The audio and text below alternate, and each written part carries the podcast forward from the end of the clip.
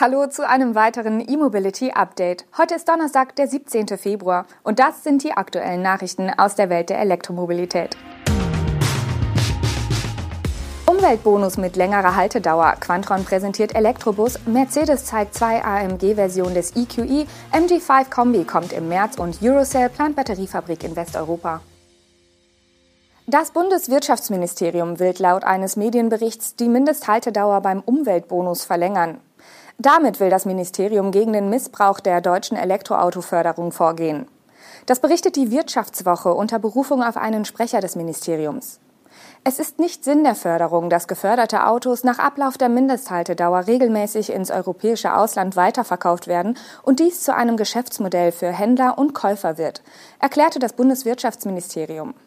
Derzeit beträgt die Mindesthaltedauer sechs Monate, um die volle Förderung von bis zu 9.570 Euro erhalten zu können. Da die Fahrzeuge dank der Subventionen für den Kunden deutlich günstiger sind als im Ausland, werden viele Fahrzeuge nach Ablauf der Mindesthaltedauer ins Ausland exportiert, etwa nach Skandinavien. Die deutschen Käufer machen dank der Förderung dabei einen kleinen Gewinn und der Händler kann den deutschen Importgebrauchtwagen in seinem Land günstiger anbieten als offizielle Neuwagen. In der Zwischenzeit haben sich einige Händler auf diese Lücke spezialisiert und kaufen deutschen Kunden ihre Elektroautos teilweise bereits ab, bevor die Fahrzeuge überhaupt geliefert werden. Vertraglich vereinbart wird eine Nutzungsdauer von sechs Monaten und ein gewisses Kilometerkontingent. Wie viele Fahrzeuge auf diese Art und Weise mit deutscher Förderung bereits günstig ins Ausland weiterverkauft wurden, gab das Ministerium nicht an. Die Mindesthaltedauer soll nun auf zwölf Monate verdoppelt werden und ab 2023 gelten. Final beschlossen ist es aber noch nicht. Quantron hat seinen ersten eigenen vollelektrischen Stadtbus präsentiert, den Cesaris 12 EV. Das Fahrzeug ist auch das erste im neuen Design des Unternehmens. Ausgestattet ist es mit einer Lithium-Eisenphosphat-Batterie von CATL und einem Zentralsynchronmotor von Dana. Der Elektrobus soll eine Reichweite von bis zu 370 Kilometern erreichen. Die Konstrukteure haben sich bei einer Fahrzeugplattform bedient, die sich zuvor in Asien bewährt hat. Markentypische Designmerkmale und kundenspezifische Anpassungen werden im Quantron-Werk in Augsburg-Gersthofen vorgenommen. Die Nutzfahrzeugmarke Quantron ist 2019 aus der Haller GmbH hervorgegangen und fokussiert sich auf den ausschreibungsgeprägten Stadtbusmarkt und Lkw mit alternativen Antrieben. Starten wird der Bus als reine Elektroversion. 2023 soll es das Modell auch mit Brennstoffzellenantrieb geben. Zur Markteinführung liegt der Vertriebsfokus vorerst auf den Märkten Osteuropa, dem Nahen Osten, Skandinavien und Südeuropa. Aufgrund der besonderen Anforderungen des deutschen Marktes wird der Marktstart in Deutschland, Österreich und der Schweiz erst in der zweiten Jahreshälfte 2022 erfolgen. Die Batteriepacks vom Partner CATL nehmen zwischen 242 und 424 Kilowattstunden Energie auf und sind auf dem Dach montiert. Der 12 Meter lange Cesaris bietet 24 bis 35 Sitzplätze und hat, je nach Batteriepaket, inklusive der stehenden Fahrgäste Platz für insgesamt 81 bis 95 Personen. Mercedes AMG erweitert seine Elektroautofamilie nach dem EQS um zwei Modelle auf Basis des kleineren EQE. Beide Ausführungen setzen auf einen elektrischen Allradantrieb mit performanceorientierter Auslegung.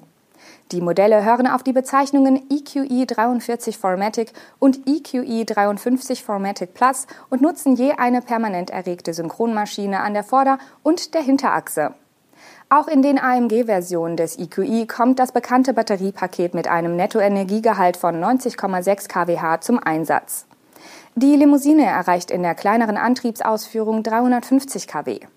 Das zweite Modell mit optionalem Dynamic Plus Paket und Boost-Funktion leistet 505 kW. Ohne diese Sonderausstattung gibt Mercedes AMG die Leistung der 53er Version mit 460 kW an.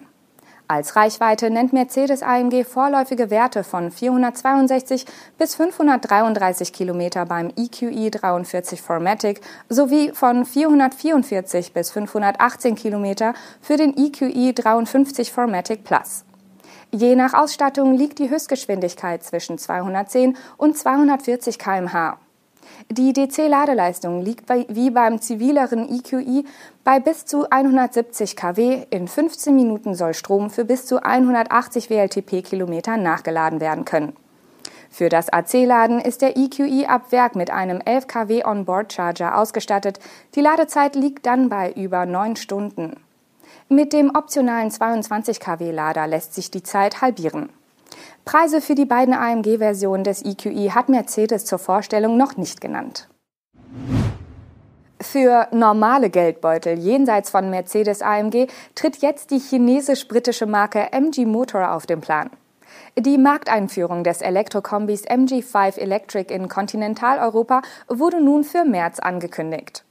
Zum Marktstart wird der MG5 Electric mit einer 61,1 Kilowattstunden großen Batterie und einer WLTP-Reichweite von 400 Kilometern erhältlich sein. Dabei handelt es sich um das sogenannte Maximalmodell. In Deutschland startet es bei 38.490 Euro. Nach Abzug des Umweltbonus bleiben davon noch 28.920 Euro übrig.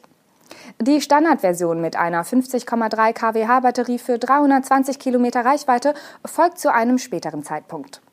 Hierbei handelt es sich um eine LFP-Batterie, die auch im überarbeiteten ZSEV angeboten wird.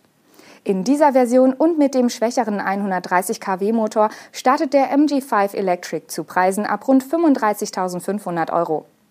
Daraus ergibt sich nach Abzug der aktuellen Förderung in Deutschland ein Einstiegspreis von 25.920 Euro. Wann genau diese Version auf den Markt kommt, deutet MG aber noch nicht an. Die AC-Ladeleistung liegt unabhängig von der verbauten Batterie bei 11 kW. Zudem sind beide Batteriegrößen in der Lage, mit bis zu 87 kW an einer DC-Säule zu laden. Der Ladeport ist mittig an der Front platziert. Ein britisch-koreanisches Unternehmen namens Eurocell will eine Gigafactory für Batteriezellen in Westeuropa bauen. Diese soll auch Zellen für Elektroautos fertigen und mit einer anfänglichen Investition von 600 Millionen Pfund in zwei Phasen errichtet werden. Das entspricht umgerechnet rund 715 Millionen Euro. Die Besonderheit, laut Eurocell soll die Produktion dank der Stufenstrategie und einer bewährten produktionsreifen Technologie in nur zwölf Monaten möglich sein. Konkret soll bereits Anfang 2023 mit der Produktion von in Korea entwickelten Batteriezellen für bestehende Kunden begonnen werden.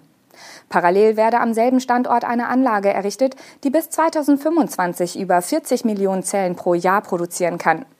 Die geplante Produktionskapazität in den üblichen Gigawattstunden gibt das Unternehmen in der Mitteilung nicht an. Wo die Batteriefabrik errichtet wird, steht auch noch nicht fest. Eurocell befindet sich nach eigenen Angaben in Gesprächen mit Standorten in Großbritannien, den Niederlanden und Spanien. Die endgültige Wahl hänge stark davon ab, das richtige Maß an Unterstützung und Investitionen der Zentralregierung zu erhalten. Das waren die News und Highlights aus der Welt der Elektromobilität für heute. Wir wünschen Ihnen einen schönen Tag und melden uns mit dem E-Mobility Update am morgigen Freitag wieder. Bis dahin.